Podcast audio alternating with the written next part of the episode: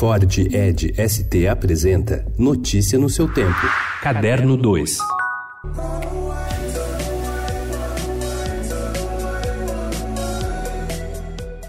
Não deixa de ser um sinal dos tempos que a primeira atração do Rock in Rio 2019 seja um DJ. O goiano Alok Ashkar Pérez Petrilo, de apenas 28 anos, abriu a vigésima edição do festival. Ainda na sexta-feira, se apresentariam no palco mundo a cantora e compositora americana de R&B Bibi Rexa, a cantora pop britânica Ellie Goulding e o rapper canadense Drake, grande nome da noite e do festival, em sua primeira apresentação no Brasil, depois de anos liderando o consumo de música por streaming no mundo. Enquanto esse velho trem atravessa o Pantanal, as estrelas do cruzeiro fazem um sinal.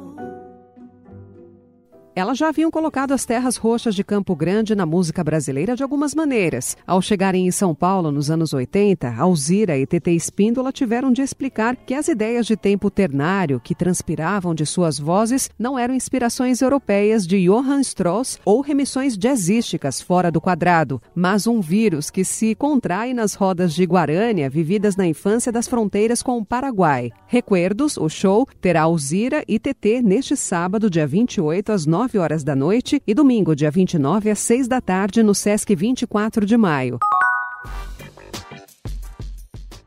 Dois fatores fundamentais impulsionaram o mercado brasileiro de humor nos últimos anos: a popularização do formato stand-up comedy, em que o comediante se apresenta de pé, sem figurino ou cenários, e o surgimento de canais no YouTube. O gênero tem espaço no cinema, na TV, na internet e em teatros, e agora ganha um festival dedicado exclusivamente a ele, o Comedy Central Fest. Com a realização da sua primeira edição, nesse sábado, o festival reúne grandes nomes do gênero, como Porta dos Fundos, Companhia Barbixas e A Culpa é do Cabral.